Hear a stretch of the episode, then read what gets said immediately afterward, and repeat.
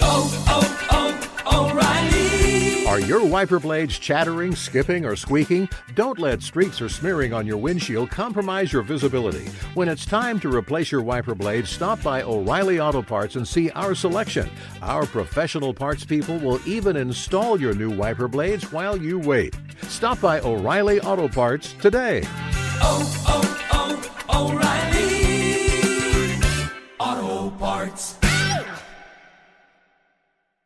Thank you for traveling with Amex Platinum. To your right, you'll see oceanside relaxation at a fine hotel and resort property. When booked through Amex Travel, you can enjoy complimentary breakfast for 2 and 4 p.m. late checkout. That's the powerful backing of American Express. Terms apply. Learn more at americanexpress.com slash with Amex. The secret to catching prize-worthy fish? Fishing like a local. Jonas Knox here with Fishing Booker. The valuable knowledge of a local guide can turn a fishing trip of no bites into the best catch of the day. Go to fishingbooker.com to discover thousands of local fishing charters from all around the world and create your perfect angling adventure with their easy to use online booking system. Visit fishingbooker.com and book your trip today. Fishing Booker, fishing trips made easy. Hey, it's Jonas Knox. Winter is coming. Heavy rain, sleet, snow, and ice. Are your tires up for the challenge? In the season's worst conditions, winter tires are a game changer. They elevate traction, control, and confidence. They sell only the best, like the full line of Hankook tires. Go to TireRack.com slash sports. Tell them what you drive. Your tires will ship fast and free to your one of over 10,000 recommended installers. TireRack.com, the way tire buying should be.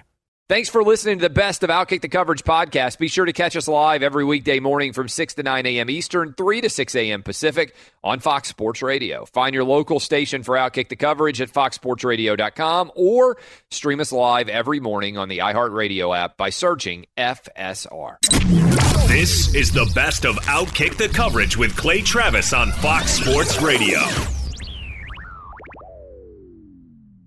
Loaded hour two there and guest. If you're just waking up with us, uh, you can go hear us talk with Jon Morosi about the Major League Baseball cheating scandal. And then we had Chris Mannix, who's our NBA insider, join us as well. All that was in hour two. We opened up the program talking about uh, the decision of Luke Kuechly to retire. That happened last night in the event. You missed it last night.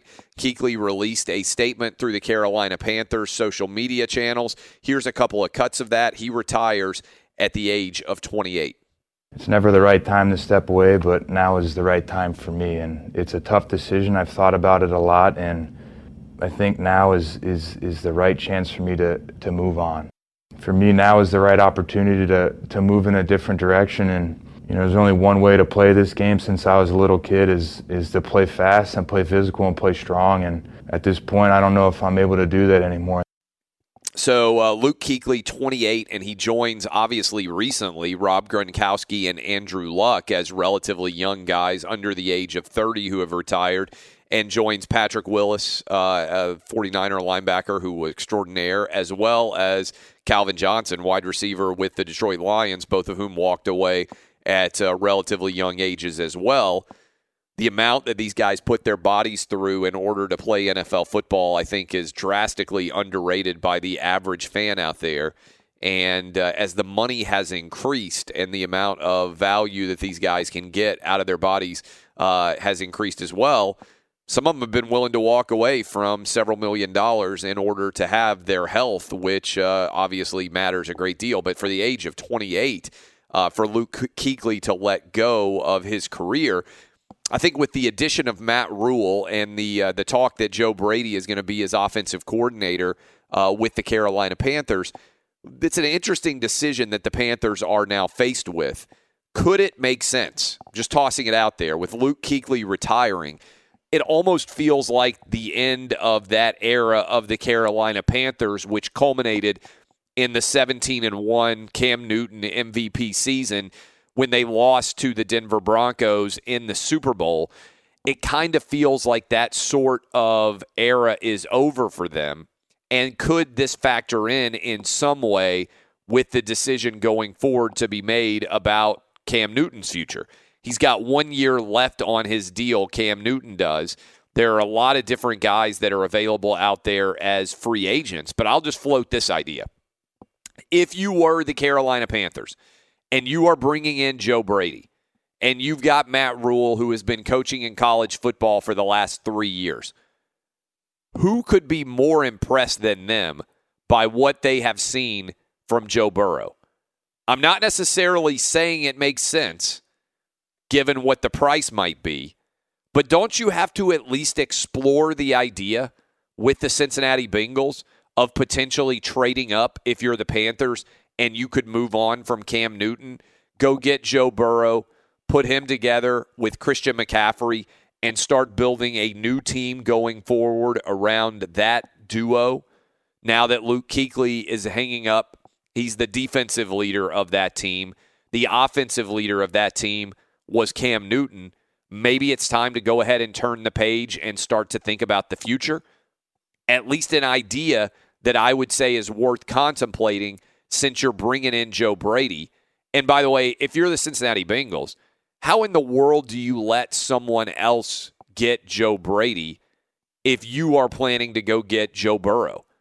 That duo is the most successful college quarterback and offensive coordinator duo in the history of college football. Why would you not do everything if you're the Bengals to ensure that the guy you are taking number one overall would potentially be as successful as possible? It seems like a no brainer to me. I said this yesterday on the program with Joel Klatt. I said it seems like a no brainer to me that you would go get Joe Brady if you could, if you're the Cincinnati Bengals. So if you're not going to do that, maybe the Bengals aren't sold on the idea of Joe Burrow. Maybe they would rather have Chase Young. Maybe they would be willing to trade back a bit with the Carolina Panthers or some other team and let them take Joe Burrow, and maybe the Bengals would be more comfortable drafting Chase Young as the defensive end. I don't know. We'll have lots of time to talk about this in the next several months as the NFL draft plays out. Right now, Joe Burrow is a prohibitive favorite to be the overall number one pick. But if you're the Bengals and you're going to take him number one overall, I don't understand how you let Joe Brady go sign with somebody else. If I'm Zac Taylor and I'm the head coach of the Cincinnati Bengals, I want the person that is going to make Joe Burrow the most comfortable possible. And that would seem Joe to be Joe Brady, especially if he's coming in and he's willing to be an offensive coordinator. But that is a story that will be worth following. Maybe the Luke Kuechly decision could have an impact on Cam Newton. Interestingly, some of us, including me, thought that Cam Newton might retire. It ends up being Luke Kuechly. Uh, we'll see what the market is for Cam Newton and also what Matt Rhule's decision is going to be with Cam Newton. He's been very non-committal so far.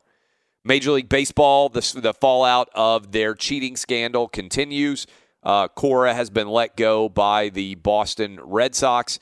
That means two managers now gone, both highly successful. The Red Sox and the Rock and the uh, and the Astros both making the decision to let their guys go, as well as a general manager. Whether or not that fallout will continue, we talked a lot about that with Jon Morosi in hour two. Encourage you to go download the podcast and make sure you don't miss any of that. And uh, we haven't talked about until today the latest Antonio Brown ridiculousness. Um, and uh, that was because, uh, and Danny G, you can speak to this. Like I said, no, no, no. We're not going to dive into the Antonio Brown stuff when there's actual games to discuss. Monday, we did effectively three hours all about the four divisional round playoff games in the NFL and talking a little bit about the upcoming uh, games for uh, for the the title game between Clemson and LSU while I was down in New Orleans yesterday. In New Orleans, we did the the show all about LSU's big win, Joe Burrow, everything surrounding that game. And I said, go ahead and cut up the Antonio Brown audio. We will discuss it when we come back on Wednesday. We did it an hour one. For those of you who didn't hear this, did this get a lot of play? Uh, I don't know because I didn't have my television on very much while I was traveling in New Orleans and everything else. Was this uh, was this video shared and discussed a lot on television uh, around uh, around Antonio Brown? Yeah, it seemed like it was on a one day delay. Yeah. But it has been discussed. Okay. So, because I, I, again, sometimes when you're on the road, and I feel like I'm on the road a lot, um, you know, especially when you're at a big game, you're kind of all in on the game there. And by the way, I should mention we'll be live for a week down in South Florida at the uh, convention center for uh, for the Super Bowl in just a couple of weeks, and we're going to be talking about the AFC and the NFC championship games a lot on Thursday and Friday on uh, this program as we get ready for Titans Chiefs as well as Packers 49ers. Uh, the final two uh, games, uh, final two games on Sunday, and then we just got the Super Bowl left. So there's only three g- games left in the NFL. But a guy who had been such a huge part of the NFL, and honestly, a guy who started off the season and impacted the Pittsburgh Steelers, the Oakland Raiders, the uh, the New England Patriots, all of them in some way in this year, in the Saints, frankly, because he came in for a tryout recently. Even the Bills. Yeah, the Bills. Good point because the Bills, uh, I'm probably thinking they're lucky stars that they didn't end up uh, actually going through with that uh, trade. But it seems increasingly likely that Antonio Brown has allowed his uh, his off the field behavior to derail his on the field career.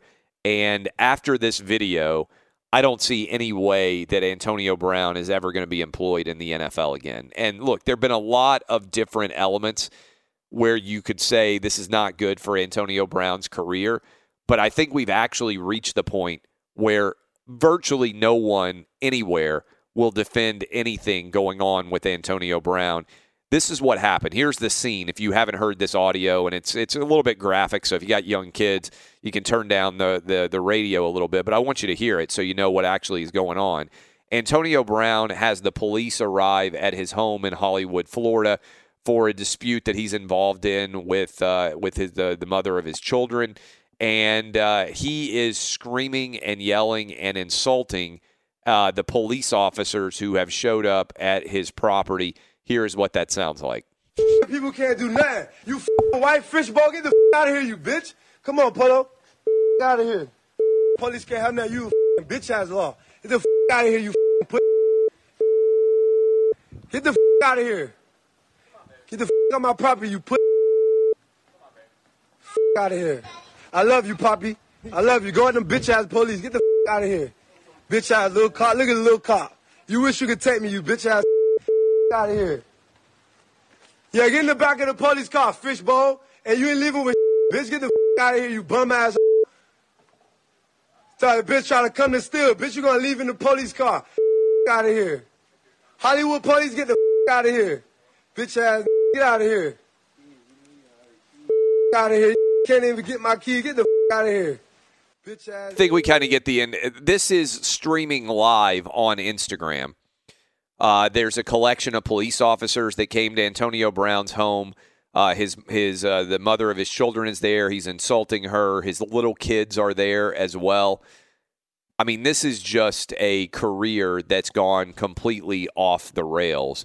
And I think we owe an apology to Ben Roethlisberger. I think we owe an apology to Mike Tomlin. This guy has lost his marbles. He's lost his mind. And the only person, by the way, We'll open up phone lines if anybody out there in America is still willing to defend Antonio Brown. The only person I saw that said anything positive about Antonio Brown at all was actually just somebody who said, oh, Clay Travis, he's talking bad about black athletes. Very fitting for a racist, Trump supporting jackass. Now, I don't know. Uh, that's the only uh, the only positive in any way I heard for Antonio Brown. Wouldn't it be racist if I didn't talk bad about Antonio Brown because he's black? If you listen to the radio show very often, or you listen to me in general, what I try to do is treat everybody the exact same. And there is a bigotry of low expectations when you don't criticize someone because of their race. Regardless of whether Antonio Brown is Asian, Hispanic, black, white, mixed, whatever he is, this is inappropriate behavior.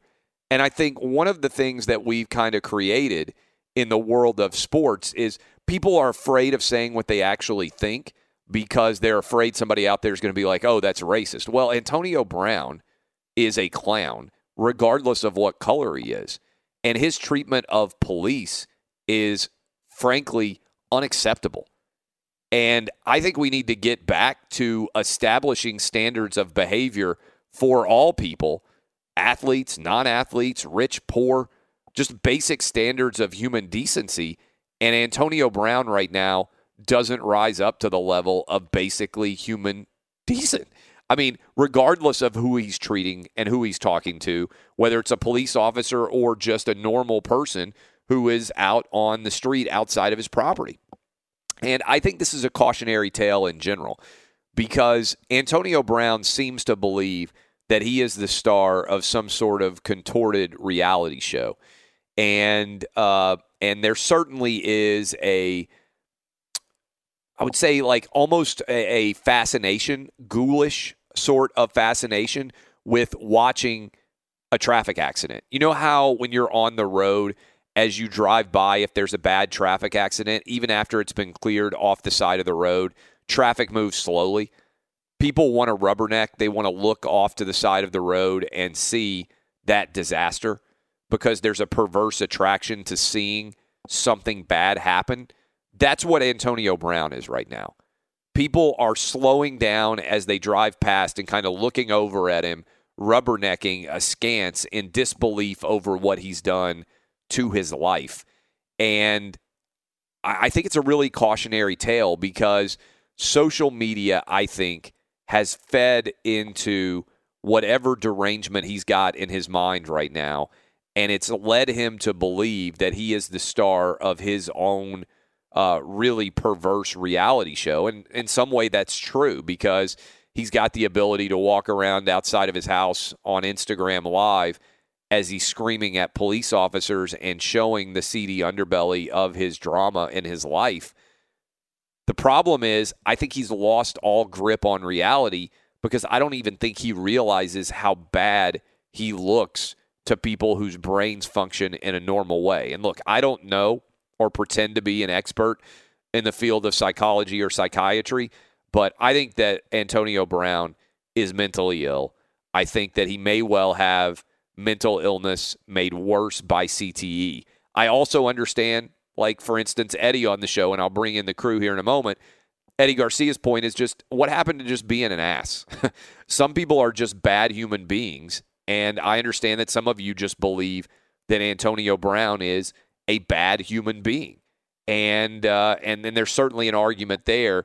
I think that things have gotten worse. And again, one of the stories of our era, and one of the stories I think of our generation, is going to be not realizing how toxic social media is and has been, and maybe will be going forward.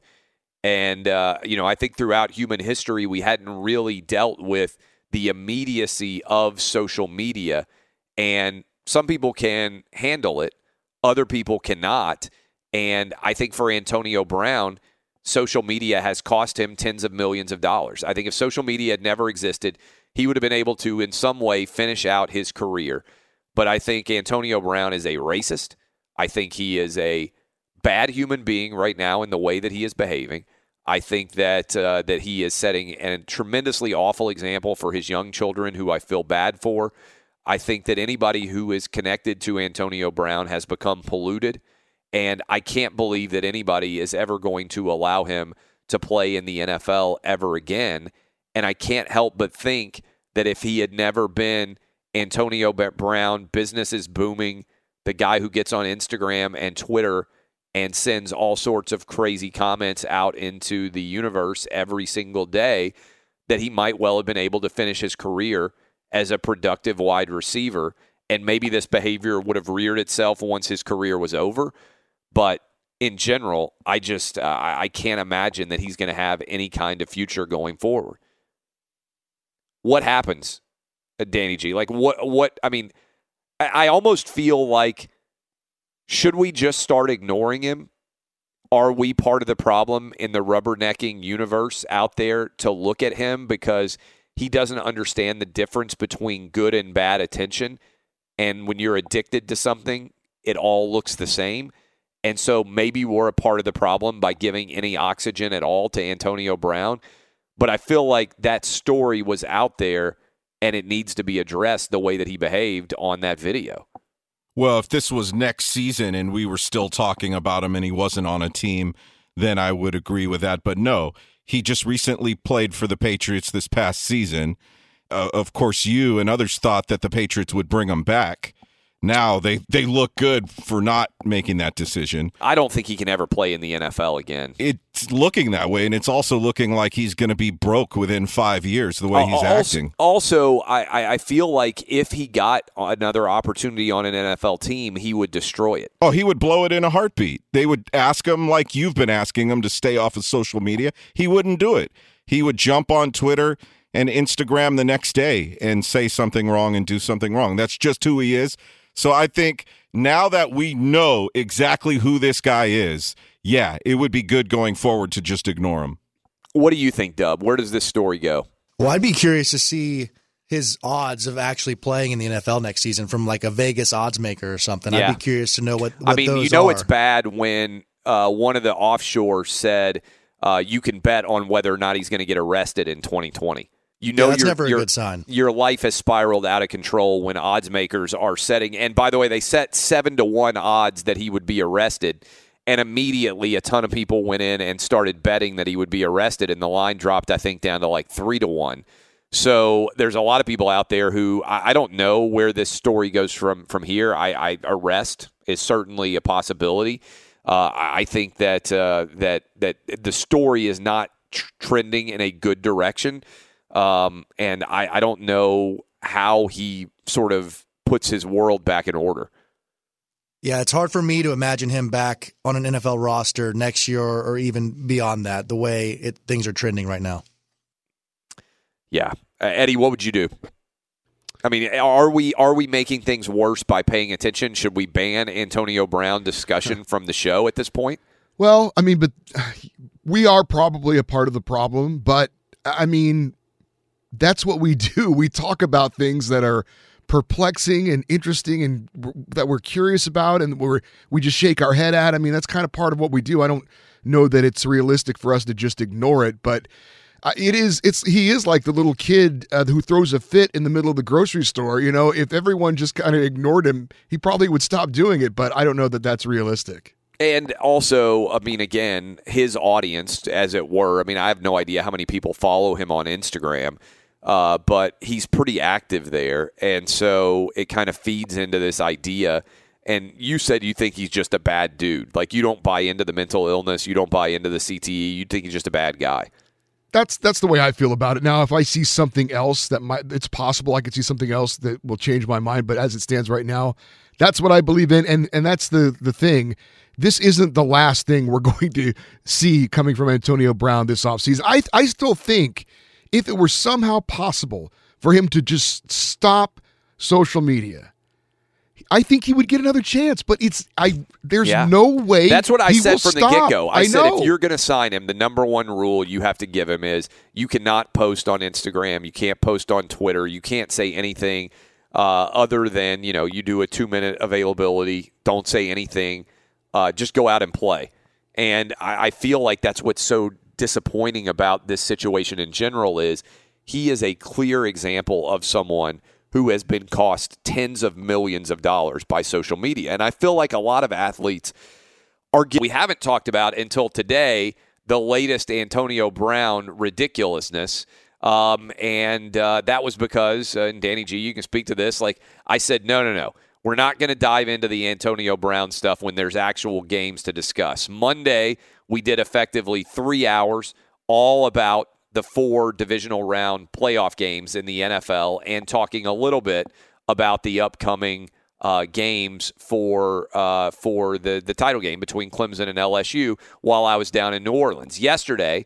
In New Orleans, we did the the show all about LSU's big win, Joe Burrow, everything surrounding that game. And I said, go ahead and cut up the Antonio Brown audio. We will discuss it when we come back on Wednesday. We did it an hour one. For those of you who didn't hear this, did this get a lot of play? Uh, I don't know because I didn't have my television on very much while I was traveling in New Orleans and everything else. Was this uh, was this video shared and discussed a lot on television uh, around uh, around Antonio Brown? Yeah, it seemed like it was on a one day delay. Yeah. but it has been discussed. Okay, so because I, I again sometimes when you're on the road, and I feel like I'm on the road a lot. Um, you know, especially when you're at a big game, you're kind of all in on the game there. And by the way, I should mention we'll be live for a week down in South Florida at the uh, convention center for uh, for the Super Bowl in just a couple of weeks, and we're going to be talking about the AFC and the NFC championship games a lot on Thursday and Friday on uh, this program as we get ready for Titans Chiefs as well as Packers 49ers, uh, the final two uh, games, uh, final two games on Sunday, and then we just got the Super Bowl left. So there's only three g- games left in the NFL. But a guy who had been such a huge part of the NFL, and honestly, a guy who started off the season and impacted the Pittsburgh Steelers, the Oakland Raiders, the uh, the New England Patriots, all of them in some way in this year, in the Saints, frankly, because he came in for a tryout recently. Even the Bills. Yeah, the Bills. Good point because the Bills, uh, I'm probably thinking they're lucky stars that they didn't end up uh, actually going through with that uh, trade. But it seems increasingly likely that Antonio Brown has allowed his uh, his off the field behavior to derail his on the field career. And after this video, I don't see any way that Antonio Brown is ever going to be employed in the NFL again. And look, there have been a lot of different elements where you could say this is not good for Antonio Brown's career, but I think we've actually reached the point where virtually no one anywhere will defend anything going on with Antonio Brown. This is what happened. Here's the scene. If you haven't heard this audio, and it's it's a little bit graphic, so if you got young kids, you can turn down the, the the radio a little bit. But I want you to hear it so you know what actually is going on. Antonio Brown has the police arrive at his home in Hollywood, Florida, for a dispute that he's involved in with uh, with his the, the mother of his children, and uh, he is screaming and yelling and insulting uh, the police officers who have showed up at his property. Here is what that sounds like. People can't do nothing. You white fishbowl, get the out of here, you bitch. Come on, Polo. Out of here. Police can't have nothing. You bitch ass law. Get the out of here, you put. Get the out of here. Get the on my property, you put. Out of here. I love you, Poppy. I love you. Go at them bitch ass police. Get the out of here. Bitch ass little cop. Look at the little cop. You wish you could take me, you bitch ass. Out of here. Yeah, get in the back of the police car, fishbowl, and you ain't leaving with bitch. Get the out of here, you bum ass. The bitch try to come to steal. Bitch, you gonna leave in the police car. out of here. Hollywood police, get the out of here. Bitch ass, get out of here. out of here. Can't even get my key. Get the out of here. Bitch ass. I think we kind of get the end. This is streaming live on Instagram. Uh, there's a collection of police officers that came to Antonio Brown's home. Uh, his his uh, the mother of his children is there. He's insulting her. His little kids are there as well. I mean, this is just a career that's gone completely off the rails. And I think we owe an apology to Ben Roethlisberger. I think we owe an apology to Mike Tomlin. This guy has lost his marbles. He's lost his mind. And the only person, by the way, we'll open up phone lines if anybody out there in America is still willing to defend Antonio Brown. The only person I saw that said anything positive about Antonio Brown at all was actually just somebody who said, Oh, Clay Travis, he's talking bad about black athletes. Very fitting for a racist, Trump supporting jackass. Now, I don't know. Uh, that's the only uh, the only positive in any way I heard for Antonio Brown. Wouldn't it be racist if I didn't talk bad about Antonio Brown because he's black? If you listen to the radio show very often, or you listen to me in general, what I try to do is treat everybody the exact same. And there is a bigotry of low expectations when you don't criticize someone because of their race. Regardless of whether Antonio Brown is Asian, Hispanic, black, white, mixed, whatever he is, this is inappropriate behavior. And I think one of the things that we've kind of created in the world of sports is people are afraid of saying what they actually think because they're afraid somebody out there is going to be like, oh, that's racist. Well, Antonio Brown is a clown, regardless of what color he is. And his treatment of police is frankly unacceptable. And I think we need to get back to establishing standards of behavior for all people athletes, non athletes, rich, poor, just basic standards of human decency. And Antonio Brown right now doesn't rise up to the level of basically human decent. I mean, regardless of who he's treating and who he's talking to, whether it's a police officer or just a normal person who is out on the street outside of his property. And I think this is a cautionary tale in general because Antonio Brown seems to believe that he is the star of some sort of contorted reality show.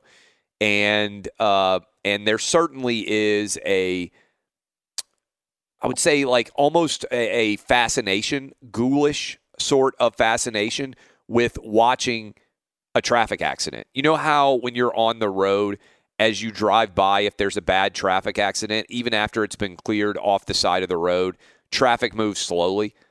People want to rubberneck, they want to look off to the side of the road and see that disaster because there's a perverse attraction to seeing something bad happen. That's what Antonio Brown is right now. People are slowing down as they drive past and kind of looking over at him, rubbernecking askance in disbelief over what he's done to his life. And I think it's a really cautionary tale because social media, I think, has fed into whatever derangement he's got in his mind right now. And it's led him to believe that he is the star of his own uh, really perverse reality show. And in some way, that's true because he's got the ability to walk around outside of his house on Instagram Live as he's screaming at police officers and showing the seedy underbelly of his drama in his life. The problem is, I think he's lost all grip on reality because I don't even think he realizes how bad he looks to people whose brains function in a normal way. And look, I don't know or pretend to be an expert in the field of psychology or psychiatry, but I think that Antonio Brown is mentally ill. I think that he may well have mental illness made worse by CTE. I also understand, like, for instance, Eddie on the show, and I'll bring in the crew here in a moment. Eddie Garcia's point is just what happened to just being an ass? some people are just bad human beings. And I understand that some of you just believe that Antonio Brown is a bad human being. And uh, and then there's certainly an argument there. I think that things have gotten worse. And again, one of the stories of our era, and one of the stories I think of our generation, is going to be not realizing how toxic social media is and has been, and maybe will be going forward. And uh, you know, I think throughout human history, we hadn't really dealt with the immediacy of social media, and some people can handle it, other people cannot. And I think for Antonio Brown, social media has cost him tens of millions of dollars. I think if social media had never existed, he would have been able to, in some way, finish out his career. But I think Antonio Brown is a racist. I think he is a bad human being right now in the way that he is behaving. I think that uh, that he is setting a tremendously awful example for his young children, who I feel bad for. I think that anybody who is connected to Antonio Brown has become polluted. And I can't believe that anybody is ever going to allow him to play in the NFL ever again. And I can't help but think that if he had never been Antonio Brown, business is booming, the guy who gets on Instagram and Twitter and sends all sorts of crazy comments out into the universe every single day, that he might well have been able to finish his career as a productive wide receiver. And maybe this behavior would have reared itself once his career was over. But in general, I just uh, I can't imagine that he's going to have any kind of future going forward. What happens, uh, Danny G? Like what? What? I mean, I, I almost feel like should we just start ignoring him? Are we part of the problem in the rubbernecking universe out there to look at him because he doesn't understand the difference between good and bad attention. And when you're addicted to something, it all looks the same. And so maybe we're a part of the problem by giving any oxygen at all to Antonio Brown. But I feel like that story was out there and it needs to be addressed the way that he behaved on that video. Well, if this was next season and we were still talking about him and he wasn't on a team, then I would agree with that. But no, he just recently played for the Patriots this past season. Uh, of course, you and others thought that the Patriots would bring him back. Now they, they look good for not making that decision. I don't think he can ever play in the NFL again. It's looking that way, and it's also looking like he's going to be broke within five years the way uh, he's uh, also, acting. Also, I, I feel like if he got another opportunity on an NFL team, he would destroy it. Oh, he would blow it in a heartbeat. They would ask him, like you've been asking him, to stay off of social media. He wouldn't do it. He would jump on Twitter and Instagram the next day and say something wrong and do something wrong. That's just who he is. So I think now that we know exactly who this guy is, yeah, it would be good going forward to just ignore him. What do you think, Dub? Where does this story go? Well, I'd be curious to see his odds of actually playing in the NFL next season from like a Vegas odds maker or something. Yeah. I'd be curious to know what, what I mean, those you know are. it's bad when uh, one of the offshore said uh, you can bet on whether or not he's going to get arrested in 2020. You know, Yeah, that's your, never a your, good sign. Your life has spiraled out of control when odds makers are setting. And by the way, they set seven to one odds that he would be arrested. And immediately, a ton of people went in and started betting that he would be arrested. And the line dropped, I think, down to like three to one. So there's a lot of people out there who I, I don't know where this story goes from from here. I, I arrest is certainly a possibility. Uh, I think that uh, that that the story is not tr- trending in a good direction, um, and I, I don't know how he sort of puts his world back in order. Yeah, it's hard for me to imagine him back on an NFL roster next year or, or even beyond that. The way it, things are trending right now. Yeah, uh, Eddie, what would you do? I mean, are we are we making things worse by paying attention? Should we ban Antonio Brown discussion from the show at this point? Well, I mean, but we are probably a part of the problem, but I mean, that's what we do. We talk about things that are perplexing and interesting and that we're curious about and we're we just shake our head at. I mean, that's kind of part of what we do. I don't know that it's realistic for us to just ignore it, but it is it's he is like the little kid uh, who throws a fit in the middle of the grocery store, you know, if everyone just kind of ignored him, he probably would stop doing it, but I don't know that that's realistic. And also, I mean, again, his audience, as it were. I mean, I have no idea how many people follow him on Instagram, uh, but he's pretty active there, and so it kind of feeds into this idea. And you said you think he's just a bad dude. Like you don't buy into the mental illness, you don't buy into the CTE. You think he's just a bad guy. that's that's the way I feel about it. Now, if I see something else that might, it's possible I could see something else that will change my mind. But as it stands right now, that's what I believe in, and and that's the the thing. This isn't the last thing we're going to see coming from Antonio Brown this offseason. I I still think if it were somehow possible for him to just stop social media. I think he would get another chance, but it's I. There's Yeah. no way. That's what I said from the get go. I, said know. if you're going to sign him, the number one rule you have to give him is you cannot post on Instagram, you can't post on Twitter, you can't say anything uh, other than you know you do a two minute availability. Don't say anything. Uh, just go out and play. And I, I feel like that's what's so disappointing about this situation in general is he is a clear example of someone who has been cost tens of millions of dollars by social media. And I feel like a lot of athletes are getting sold the bill of goods that their brand matters, you know, like that they want to be about something other than athletics, but the only brand that matters is your athletic excellence. How many people are so good at something other than athletics that they matter for their brand? I mean, there are rel- there's like a handful of guys that matter after their career is over because they're so compelling even when they're not playing the sport. In other words, I feel like they're getting sold the wrong bill of goods here. All that matters is your athletic brand. And your brand is your excellence on the field, on the court, wherever it may be. This idea that you need to build your brand elsewhere. If you're the best wide receiver in the NFL, your brand is huge because people like the NFL and they like wide receivers. You don't need to build your brand elsewhere. The reason why people care about you is because of your athletics. And so I think Antonio Brown, somewhere along the line, and maybe it's his narcissism, maybe it is there's some form of mental illness there that is made worse and magnified. But I mean, we've seen this happening, right? Like it was it's been like drip by drip. And the decision, for instance, when he went remember when he posted like the old DM from Juju Smith Schuster?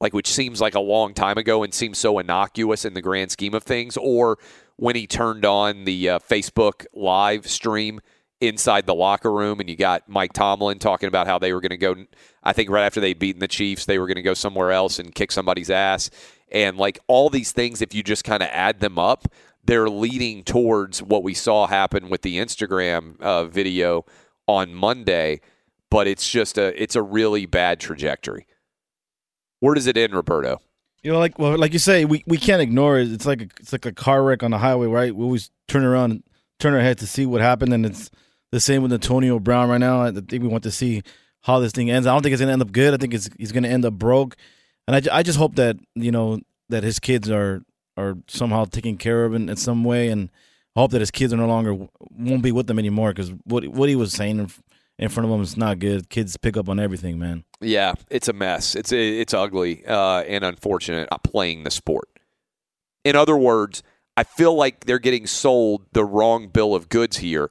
All that matters is your athletic brand, and your brand is your excellence on the field, on the court, wherever it may be. This idea that you need to build your brand elsewhere. If you're the best wide receiver in the NFL, your brand is huge because people like the NFL and they like wide receivers. You don't need to build your brand elsewhere. The reason why people care about you is because of your athletics. And so I think Antonio Brown, somewhere along the line, and maybe it's his narcissism, maybe it is, there's some form of mental illness there that is made worse and magnified. But I mean, we've seen this happening, right? Like it was, it's been like drip by drip. And the decision, for instance, when he went, remember when he posted like the old DM from Juju Smith Schuster? Like, which seems like a long time ago and seems so innocuous in the grand scheme of things, or when he turned on the uh, Facebook live stream inside the locker room and you got Mike Tomlin talking about how they were going to go I think right after they'd beaten the Chiefs they were going to go somewhere else and kick somebody's ass. And like all these things if you just kind of add them up they're leading towards what we saw happen with the Instagram uh, video on Monday but it's just a it's a really bad trajectory. Where does it end Roberto You know, like well, like you say, we, we can't ignore it. It's like a, it's like a car wreck on the highway, right? We always turn around, and turn our head to see what happened, and it's the same with Antonio Brown right now. I think we want to see how this thing ends. I don't think it's gonna end up good. I think it's he's gonna end up broke, and I, I just hope that you know that his kids are are somehow taken care of in, in some way, and hope that his kids are no longer won't be with them anymore because what what he was saying in, in front of them is not good. Kids pick up on everything, man. yeah it's a mess it's it's ugly uh, and unfortunate Be sure to catch live editions of Outkick the Coverage with Clay Travis weekdays at 6 a.m. Eastern, 3 a.m. Pacific on Fox Sports Radio and the iHeartRadio app.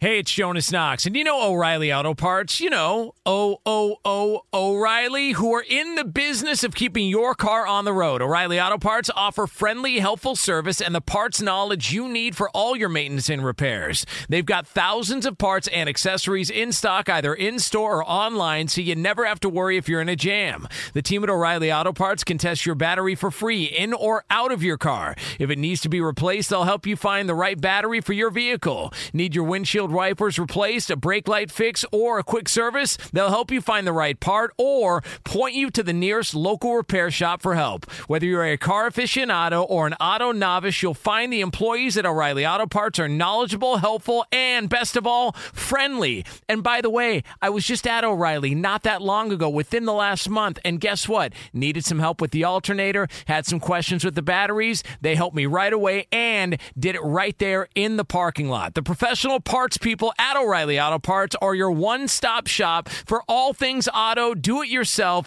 and you can find what you need in store or online. Stop by O'Reilly Auto Parts today or visit them at o'ReillyAuto.com slash two pros. That's o'ReillyAuto.com slash two pros. What's the secret to catching prize worthy fish in exotic waters? Learning to fish like a local with Fishing Booker. Hey, Jonas Knox here with Fishing Booker. There's only one way to turn a fishing trip of no bites into the best catch of the day, and that's with the valuable knowledge of a local guide. With fishingbooker.com, you have the world's largest booking platform of local fishing guides right at your fingertips. Use Fishing Booker's easy to use online booking system and discover thousands of local fishing charters from around the world ready to share their tricks of the trade. Create your perfect fishing experience and search for charters by location, species, salt versus freshwater, and more. Plus, it's smooth sailing with Fishing Booker's simple online payment method. You'll always fish with confidence when you start fishing like a local. Start your angling adventure now with Fishing Booker. Visit fishingbooker.com and book your trip today. Fishing Booker. Fishing trips made easy. Do you love Selena? Like, really love? Whether you saw her live, saw the movie as a kid, or saw her looks all over TikTok, there's no shortage of reasons to stan the Queen of Tejano. And Stan, we do over three whole episodes of our podcast, Becoming an Icon. We're reminiscing as lifelong Selena fans, sharing hot takes and telling her story. Listen to Becoming an Icon on America's number one podcast network, iHeart. Open your free iHeart app and search Becoming an Icon. Hey, it's Jonas Knox. You've put it off long enough. It's time to replace your tires. Tire Rack has tires that will elevate your drive. Touring tires for commuter comfort, performance tires for sporty handling, all-terrain tires for on and off-road adventure. Go to TireRack.com to get started. Not sure where to begin? Use the Tire Decision Guide to get a personalized tire recommendation. The right tires for how, what, and where you drive. Choose from the full line of General Tires. Shipped fast and free to a recommended installer near you, or choose the convenience of mobile tire installation. They'll bring your new tires to your home or office and install them on site. It doesn't get much easier than that. Go to TireRack.com slash sports to see their General Tires test results, tire ratings, and consumer reviews. And be sure to check out all the current special offers. Great tires and a great deal. What more could you ask for? That's TireRack.com slash sports. TireRack.com, the way tire buying should be rolling into our number two. We haven't talked a lot about this story so far, but Major League Baseball has got a major scandal associated with uh, sign stealing, uh, however you want to quantify it. And uh, this is something that's kind of happened behind the scenes for a long time, and it's exploded onto the public stage here in the last several months. Uh, the Houston Astros have fired their manager and their GM. Now the Boston Red Sox have fired their manager. Jon Morosi is our Major League Baseball insider, and he usually joins us during Major League Baseball season. But this is such a big story, we decided to bring him in and find out what he thinks about this story. So, I uh, appreciate you coming in with us, uh, Jon Morosi. Uh, how surprised are you by this, and what is the uh, what is the read right now in Major League Baseball? Is the story effectively over? Or is this just getting started because if the Astros and the Red Sox were doing it, maybe there were a lot of other teams that were doing something similar as well. Well, Clay, good morning. Yeah, it's been certainly a tough week for Major League Baseball, and and uh, we don't yet have the full report on the Red Sox. Of course, we saw the news yesterday about Alex Cora being let go, but uh, we have not seen the final penalties handed down uh, to the Red Sox for the allegations of their uh, improprieties with regard to sign stealing allegations from the 2018 season when they won the World Series, uh, as well just as the Astros did the, the previous season. Um, it, it really is a, a time in the game where we don't know what happens next. Uh, I, I, go back to the initial revelation uh, in 2018 where the Astros were found to be stationing someone next to the dugout um, in an effort to record any efforts by the opposition to steal signs.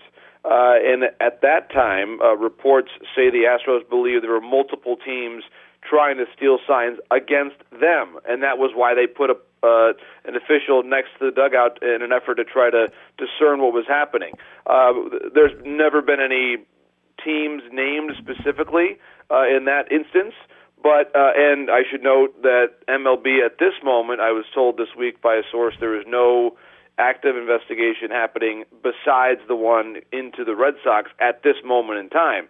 But Clay, to your point, uh, it's just based on the odds and based on uh, what we know so far about uh, how prevalent this was with just those two teams that won the World Series. um, it you do have that natural fear that uh, perhaps it is not just limited to uh, two of the last three World Series champions. We just simply don't have any specifics beyond that. Are the punishments uh, severe and significant enough to, uh, to to to rise to what I think most people would agree is a fairly high level of cheating? Has baseball done enough? Yes, they have. And first of all, the financial component, Clay, the maximum penalty that you could actually levy against a team is $5 million. And that's what MLB did against the Astros. So they gave them the maximum fine. They took away their first and second round picks in each of the next two drafts. That is a significant penalty, especially when you consider that it also removes uh, the signing bonus allocation that goes with those picks. So really, it, it it minimizes the ability of those franchises to improve their farm systems over the next couple of years. So that is a very significant penalty. Uh, and then I think for the for the managers and, and management um, themselves, um, that's a very severe penalty. Uh, of course, uh, the one year suspension for Jeff Luhnow and AJ Hinch, and then uh, just an hour afterward, uh, after that was levied, then they were both let go, and Alex Cora was just fired yesterday. So you've got three pretty prominent leaders in the game all being dismissed in the same week, and that's a that's a pretty significant um, bit of news. And and for them, they're going to have to find ways uh, if they choose to try to get back into the game. I think Jeff Luhnow's task will be difficult. Uh, the Astros were already a very controversial organization uh, based on the way they treated people in, in numerous instances, both internally externally, um, over the last several years. I, I do think Clay that AJ Hinch will manage again in the big leagues. I, really do. Uh, he was not uh, instrumental in the construction of of this scheme. Uh, he, by his own admission, did not do enough to stop it, but he was not one of the, to, to use the term, masterminds of this of this plot. Uh, whereas Alex Cora was mentioned um, more than ten times in the report, um, and so he was very integral to the process. And uh, I, I do think it'll be a little harder for Alex Cora to re-enter the game in comparison to what AJ Hinch will experience. What about players? Uh, none of them have been named uh, in terms of penalties so far. Do you think the players themselves are mostly going to escape blame in this story? I do. They'll escape blame with regard to actual punishment from MLB for a couple of reasons. I think first and foremost, when uh, the initial Apple Watch uh, incident came out in, in the fall of 2017 where the Red Sox were using an Apple Watch to uh, an attempt to uh, steal signs back then. MLB released a statement saying that uh, the commissioner was going to hold responsible the field manager and the general manager of teams going forward um, as the people who are most responsible and really the only people responsible for making sure that similar instances were not transpiring in the future. And that is why A.J. Hinch and Jeff Luhnow, for example, were, were disciplined as harshly as they were. So the onus is clearly on management, field management, and, and front office management. The other part is um, that at this moment in time, any player that would be disciplined, there would almost certainly be a grievance process. And it seems as though baseball, I believe correctly, does not want to go down that road because then you then you're not really sure uh, how much of a penalty has to be levied for simply knowing about uh, uh, misdeeds in terms of sign stealing and not reporting it or being an active participant in them. Um, it, it really is a, a slippery slope that, that you could begin down in, that regard. I do think, broadly speaking, Clay, and this is where the game is going to be, uh, I think, reckoning with us for a long period of time. What do you do? How do you view the legacies of the players with Houston and potentially Boston that have obtained their significant numbers in the game and won awards at a time when the team is now found to be cheating? And and what does that mean for them in the Hall of Fame? and, and candidly, Clay, I, I don't know what I will do yet. Uh, but this is why when we talk about what a transformative incident this, this is in the game, when names like Jose Altuve and Alex Bregman come up on your Hall of Fame ballot years from now, you're going to think about this, and and you're going to have to contemplate what happened, um, to what extent their numbers were um, accelerated by what was going on, and you're going to have to sit down and really think about it. I, I at this point in time, I, I need some more perspective on it. I'm glad that we have a lot of time to think about it uh, because those are two names that when I think about them, or, or when I've thought about them in the last couple of years, I've said, yeah, these guys have a chance to go to the Hall of Fame, and I'm a voter, so I have to think about that. And candidly, I don't know. I just don't know, Clay, yet uh, where I'm going to come down on that because it really does bring you into a very murky place with regard to player's legacy. And potentially how those guys do going forward will matter, right? Because if Yes. their numbers are very similar to what they were beforehand, maybe the actual impact of this uh, this benefit that they got wasn't as substantial. But if they now drop off uh, much more substantially, then I think there uh, there could be even more of a uh, of an analysis there. Okay, so I have a lot of people, at least in my mentions, reacting to the Major League Baseball cheating scandal by saying to them this just brings back home again why Pete Rose was banned for life for what he did. When uh, and, and I'm curious if you get any of this in terms of the way people respond to you uh, now that sports gambling is effectively legal. Uh, I don't think we want to open up the Pandora's box of players being encouraged to bet on themselves. Actually, but they are encouraged to bet on themselves all the time. You know, if you don't sign a contract and you decide to hit free agency, you're betting on yourself. Um, betting on yourself to win seems to many people out there, including me, to be much less significant of a wrongdoing than what has happened here. Do you buy into that if you're trying to put these on a culpability scale and assess blame? That this somehow, when you look at the relatively minor penalties, I would say. I mean, uh, you know, getting fired, a one-year suspension. Uh, they're not being banned. They're not being, uh, re- you know, excluded from baseball for life. Compared to Pete Rose, that seems pretty substantial. I, I disagree, just in, in the sense that you, you consider Clay Rule 21, the one against gambling, is posted clearly in every clubhouse, um, explicitly all throughout the major leagues. Any any player who enters the game understands uh, what transpired with the Black Sox uh, all those years ago, and I realize that uh, betting on yourself to win is a bit different than than uh, than throwing a World Series. But I, I think, especially as a manager, it really undermines the competitive integrity of the game because you can obviously, if you have a, a day when you've got action on the game, you're going to manage it a little differently, perhaps, than when you don't. Uh, and so that that undermines the competitive integrity of the game from a sta- from that standpoint. I, I think this was a for at least through 2017, the, the, until the Apple Watch statement came out and the commissioner made his statement, there was some ambiguity in the minds of some players, apparently, what was okay to do and what was not. I, I, I just I think that trying to gain an advantage, as obviously as nefarious as it is, does not rise to that level of of actually gambling on the game itself. It is it is trying to obtain an advantage similar to what you see uh, with performance enhancing drugs. I, I I think there's there's a much tighter analogy to be made between this instance and PEDs than the instance of sign stealing and gambling on baseball. It's just it, to me that's that is the the closer cousin, if you will, and that's why honestly you look at the, the managerial punishments. And right now, the the punishments for PEDs is uh, it's now a half season, and then uh, up from there. And I think that a full season for a manager who was uh, proximate to sign stealing, I think, is is in the same realm of what uh, is a fair punishment. You know, when I watch this um, and, and see the way this played out, it seems so like the the banging on the trash cans to to let people know what pitches are coming. It seems so rudimentary, you know, like so very like open and basic. Uh, is it crazy for me to think like you talk about the Apple Watch, for instance. Uh, what about like having a uh, in you know in in in major in in the NFL we have uh, helmets with little uh, with little uh, you know ability to talk, right?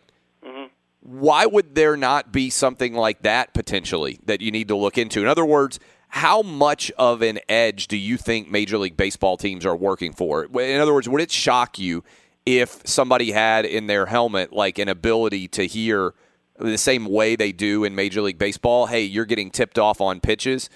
It seems like that could be a huge advantage instead of just banging on trash cans. In other way, in other words, are some teams smarter and doing the same thing and just not getting caught?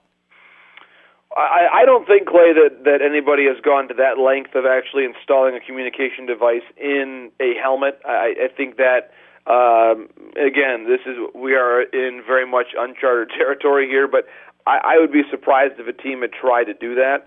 Um, but the reality is, we don't know what other steps were taken by different clubs, if any, um, to do uh, and try to achieve. But it seems you would thing. agree. Like it seems strange that only these two teams would be doing it. Correct, and that's and, and obviously we're we're speaking about them because they're two of the last three World Series champions, and there have been allegations brought forward on on both of them. I, I, I have no specific teams to mention that that has that have been told to me that oh this team was cheating or that team was cheating. I don't know. I, I really don't know. But I am I am I bracing for the possibility that potentially other teams were involved in this? Sure. I, I think there's there is a natural concern here that that we who love the game don't know where this story ends. We just don't. And uh, I think for anyone to say that on this day, oh, well, as soon as the Red Sox discipline's announced, then the situation is over for good. We can't say that. We simply don't know. Um, and and that's why this is such a a, a murky time in the game's history. Um, and and I, I think I credit the commissioner's office for a, a very thorough investigation. I have no doubt that if anything else came up, they would also investigate that thoroughly. Uh, but there certainly has to be a lot of fear um, of what could happen next, because right now you've got two of the of the marquee franchises in the sport whose achievements over the last three years um, have now been clouded and and certainly um, called into question, and and that is a very very difficult time for the game. You you, you really kind of compare it um, to what maybe the Patriots have, have gone through at different times in their history, and and um, I think Bob Costas made this point the other day on the MLB Network. The, the Patriots at least are are insulated by some extent in this by the sheer number of championships they won. Yeah. Um, and and whereas with the Astros they won it once, and um, and that was during the year in which we now know this was going on, and, and that really clouds the legacy of that team. And oh, by the way, Clay, that we, they were nine outs away from in Game Seven of the World Series this, this past season, 2019, from us talking about all these things concerning the reigning World Series champions, which takes the which would have taken this conversation to a whole nother octave. So, um, really is a, a complicated time for the game. Good stuff as always. Appreciate you coming on to uh, to talk about this story, and uh, look forward to talking to you again somewhere down the line. Sounds great, Clay. Happy New Year to you and your family, and look forward to catching up again soon. Yeah, enjoy the uh, the off season as it were. Be sure to catch live editions of Outkick the Coverage with Clay Travis weekdays at 6 a.m. Eastern, 3 a.m. Pacific. Joined now by our NBA insider, Chris Mannix at SI Chris Mannix. As we come up on the midway point of the NBA season, uh, there are a lot of intriguing stories to follow, and I think actually one of the best. I just came back from New Orleans, and I know there was a lot of talk about Zion and how much he was going to mean, and maybe we'll get to him in a second. But Ja Morant, who was the overall number two pick in the draft, has been a revelation for the Grizzlies so far this year. Chris, I mean, I think beyond a shadow of a doubt, he has just uh, defied all expectations. I mean, he, I know it because, again, he's in Memphis. Maybe a lot of people haven't been paying attention to him, but he's like a young Russell Westbrook right now, except people seem to actually like him. Well, yeah, I mean, as a player, that was the comp for Ja Morant coming out of college. Um, that the explosiveness, the athleticism, and yeah, you can certainly make the co- the the comment that he is. He's a likable likable. Westbrook. Yeah, he's a likable version uh, than that. I mean, he's just been a revelation. I mean, he's got the Rookie of the Year award sewn up at the midway point of the season, and the Grizzlies inexplicably are sitting right now in the number eight seed in the Western Conference. And look, they I always say that being an NBA general manager is not rocket science. You, you can talk about the analytics and, and, and everything about it, but if you draft well, you succeed. It's as simple as that. And the Grizzlies hit on Ja Morant. They hit a year prior on Jaren Jackson. They they dipped into the assistant coaching ranks to find a really good head coach instead of just kind of going with a basketball retread or a veteran that had been a more knowable name, and and they found something there. And now with that foundation in place, it's it's all about kind of building it out. I I said this on Twitter last night. I'm I'm almost wondering if they recall Andre Iguodala from exile to bring him back before the the end of the season. I mean, Iguodala was kind of mutually sent away, uh, you know, with the idea that you know they'll they'll find a trade partner for him, and he didn't really want to be around a team that was rebuilding. But they're not rebuilding anymore. They're a playoff team right now, and if you can't find a trade partner for Iguodala who makes a considerable amount of money, is it not worth it to bring him back and you know put a playoff, you know, a high level playoff guy onto a playoff team? I, I was reading an interesting study, a story. I don't know if you saw it. It was talking about how NBA Twitter artificially creates storylines and sometimes overlooks others. And it was a it was a really fascinating study. One of my buddies, Pat Muldowney, who works at the Ringer in social, shared it. Uh, and it looked at kind of a study on who gets tweeted about, who gets talked about, and how it's such a tiny pinprick of the overall league. And it said, for example, sometimes that leads to really good teams being overlooked. And, I, and the reason why I use that as a prelude is the Utah Jazz, uh, I, I, think, are surprising a lot of people in that uh, halfway through the season right now, they would be the number two seed overall in the West. And I bet you get asked about them not very much. I certainly don't see very many people tweeting about them. Uh, how good are they?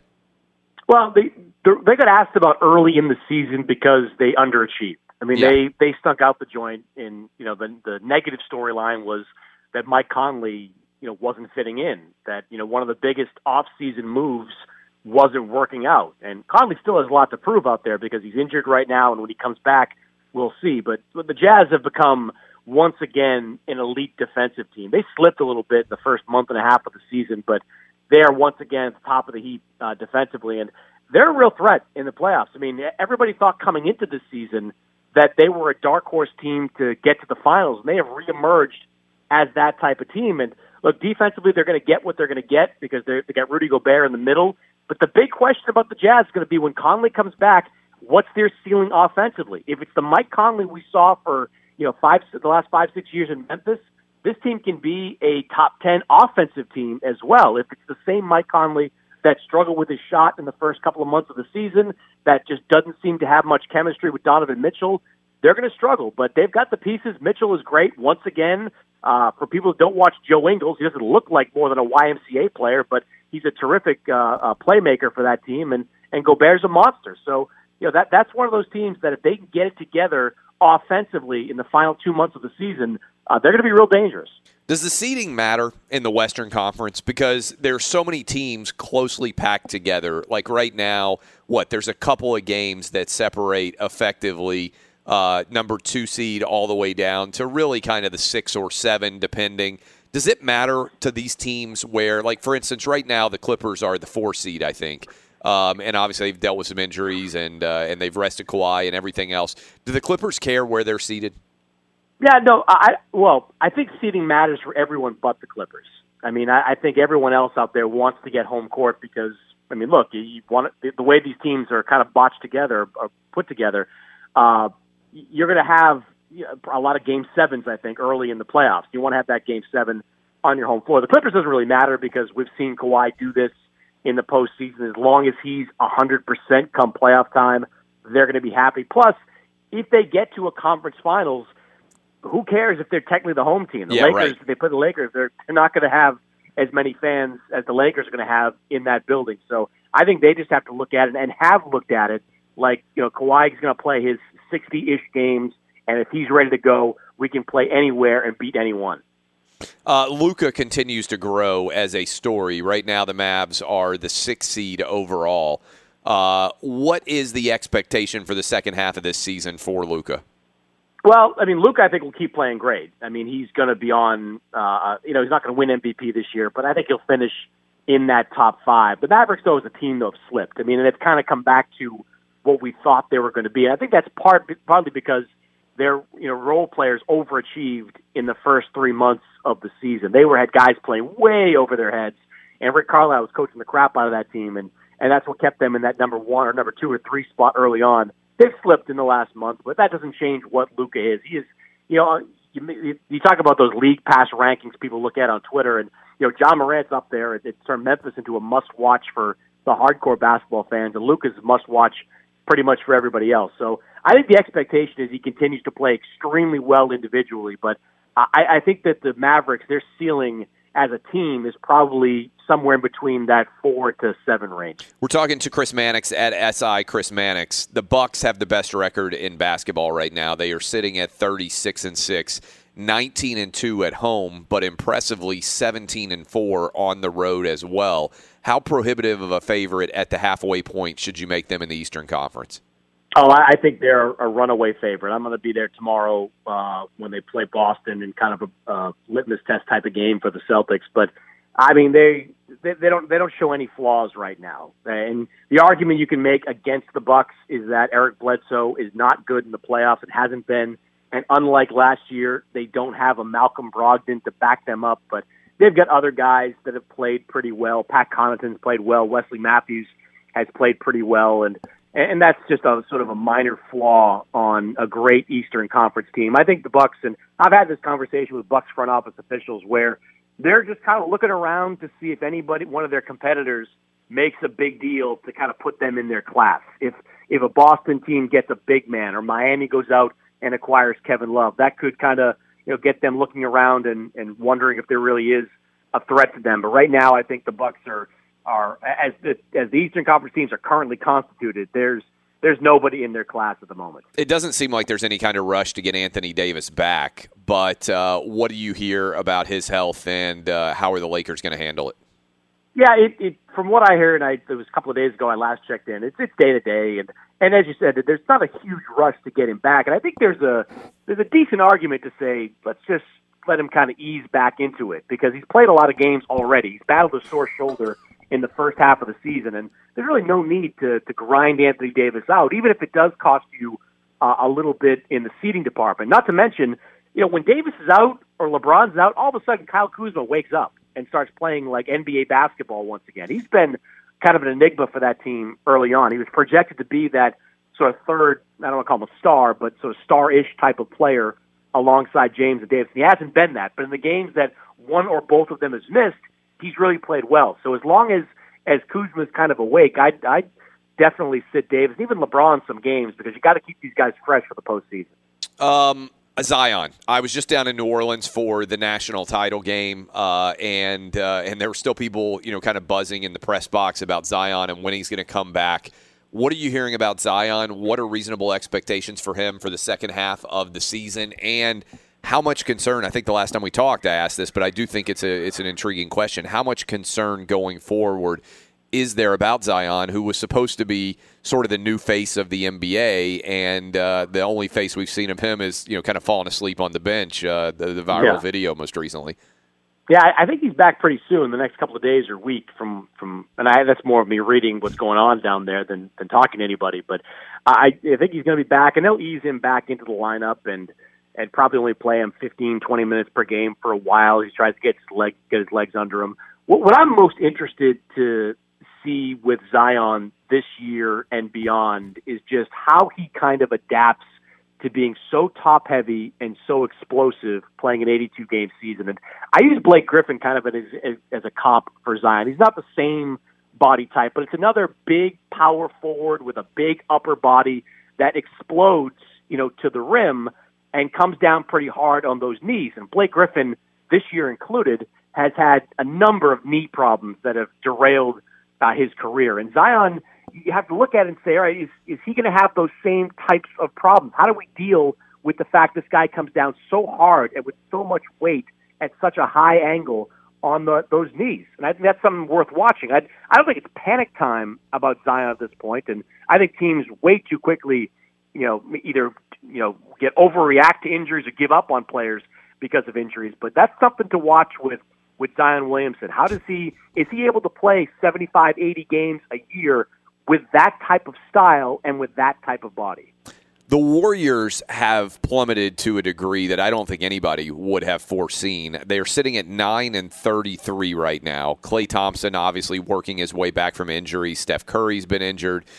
What is the plan going forward for the Warriors? Because it seems like they're too far out of even making a run at the postseason at this point, even if anybody comes back healthy. Do you even bother bringing Klay Thompson back at all this year? And what are they thinking about in the offseason? What do you hear uh, the scuttlebutt about the Warriors at this point?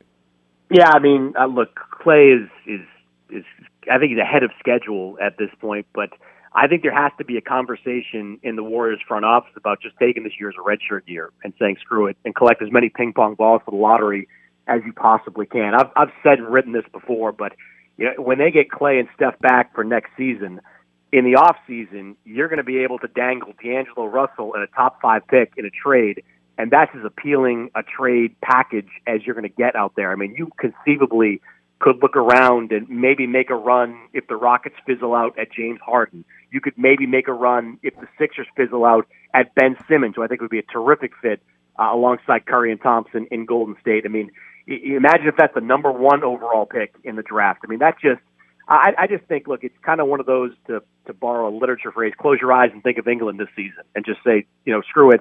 Let's just uh, let's just you know play out this season, deal with all the losses. You know, tell our fans to look up at the banners in the ceiling and remember those days, and come back next year with with a new roster. So I I think it's if Klay pushes to come back, I don't think Steve Kerr in the front office would tell him no. I think Steph.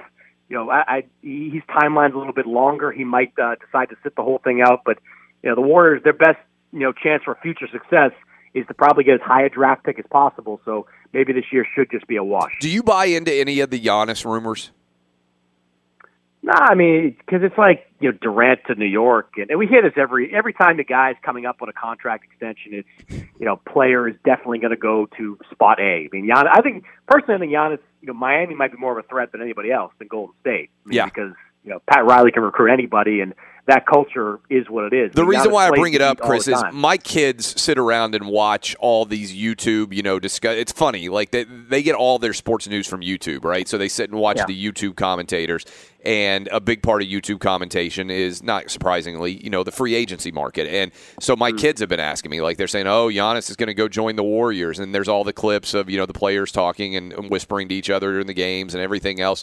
Do you buy into Giannis as a long term buck, or do you think? That he wants out of Milwaukee? I think, look, a lot of it, and not all of it, but a lot of it's predicated on how this season ends. If the Bucks get upset in the second round and Bledsoe stinks out the joint again, I'd be very nervous about Giannis turning down that contract extension. But if they get to the finals, knowing Giannis, I, I think that he stays in Milwaukee and signs that supermax extension uh, this summer. And the Bucks have, I don't know, there's, there's literally nothing more the Bucks could do if they get to the finals. They have put an elite coach in Budenholzer around him that have got a great young GM in Jon Horst. I mean, they signed Giannis's freaking brother to the roster, and they'd be willing to sign the next one that comes up, or even the other one that's down in Dallas or, or in LA right now. They just they give him whatever he wants, and, Yeah. and I think that's more than enough for Giannis. Uh, good stuff, Chris. Appreciate you getting up early with us. Uh, Chris Mannix, you can read him at SI Chris Mannix. Thanks, man. You got it, Clay. Fox Sports Radio has the best sports talk lineup in the nation. Catch all of our shows at foxsportsradio.com and within the iHeartRadio app.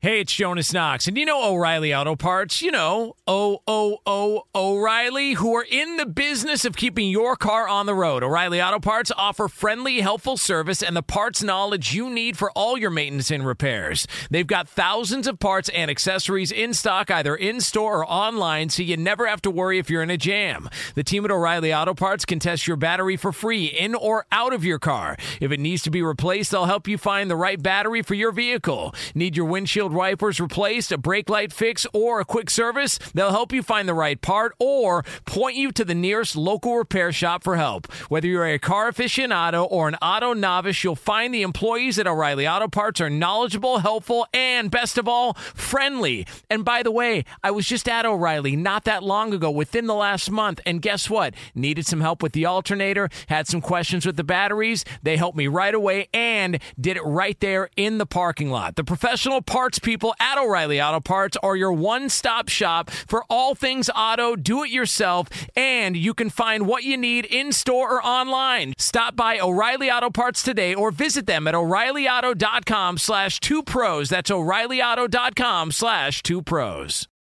What's the secret to catching prize worthy fish in exotic waters? Learning to fish like a local with Fishing Booker. Hey, Jonas Knox here with Fishing Booker. There's only one way to turn a fishing trip of no bites into the best catch of the day, and that's with the valuable knowledge of a local guide. With fishingbooker.com, you have the world's largest booking platform of local fishing guides right at your fingertips. Use Fishing Booker's easy to use online booking system and discover thousands of local fishing charters from around the world ready to share their tricks of the trade. Create your perfect fishing experience and search for charters by location, species, salt versus freshwater, and more. Plus, it's smooth sailing with Fishing Booker's simple online payment method. You'll always fish with confidence when you start fishing like a local. Start your angling adventure now with Fishing Booker. Visit fishingbooker.com and book your trip today. Fishing Booker. Fishing trips made easy.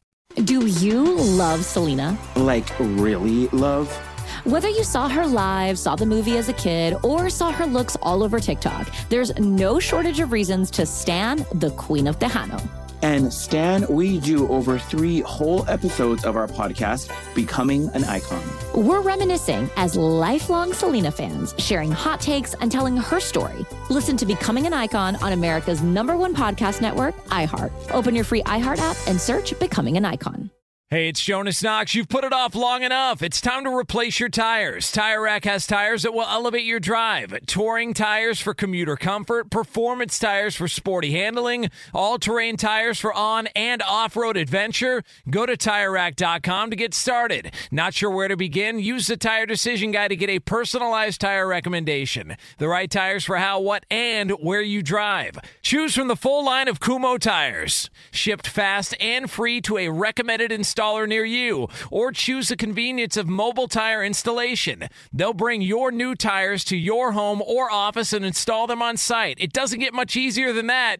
Go to TireRack.com slash sports to see their Kumho test results, tire ratings, and consumer reviews. And be sure to check out all the current special offers. Great tires and a great deal. What more could you ask for? That's TireRack.com slash sports. TireRack.com, the way tire buying should be.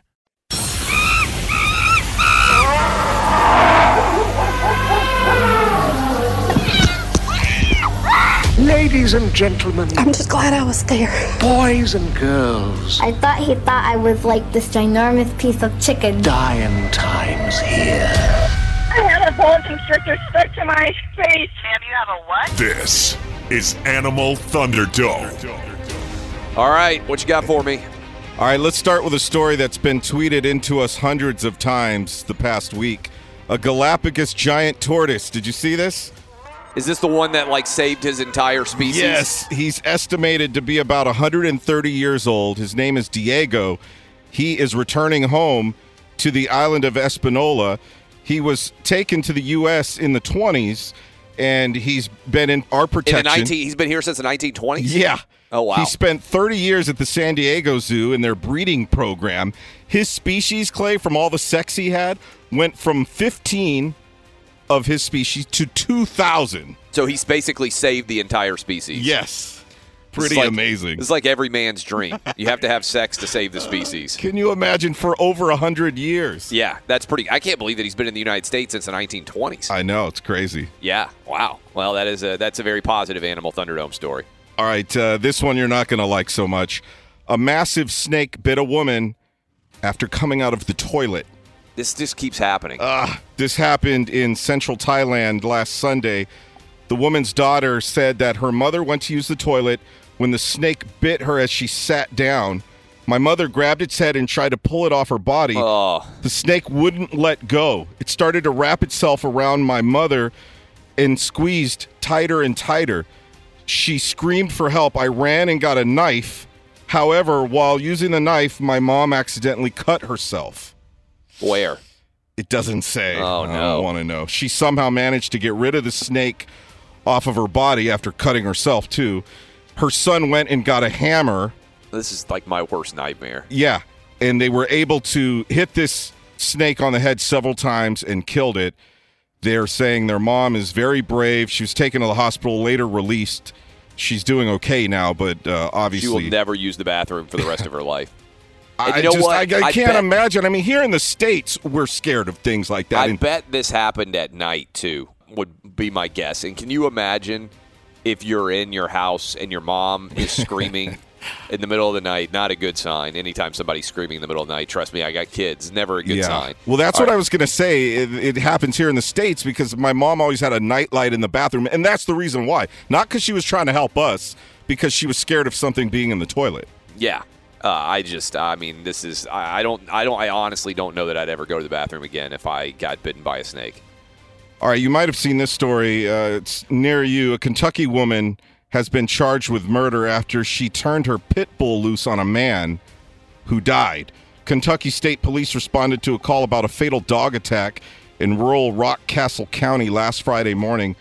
They were initially unable to help this man out because of the dog. Troopers finally shot and One killed. dog? Yeah. They, Wow. they finally shot this dog in order to get access to the guy. They found Donald W. Abner, 55, dead with dog bites on his face and head. Oh. Melissa D. Woke, 38, was arrested. According to the arrest documents, Woke told police she was at home and went redneck on the man. The documents say that neighbors saw Woke punching Abner and commanding her dog to attack him. Troopers say that they got into some kind of uh, argument before Woke turned her dog on him.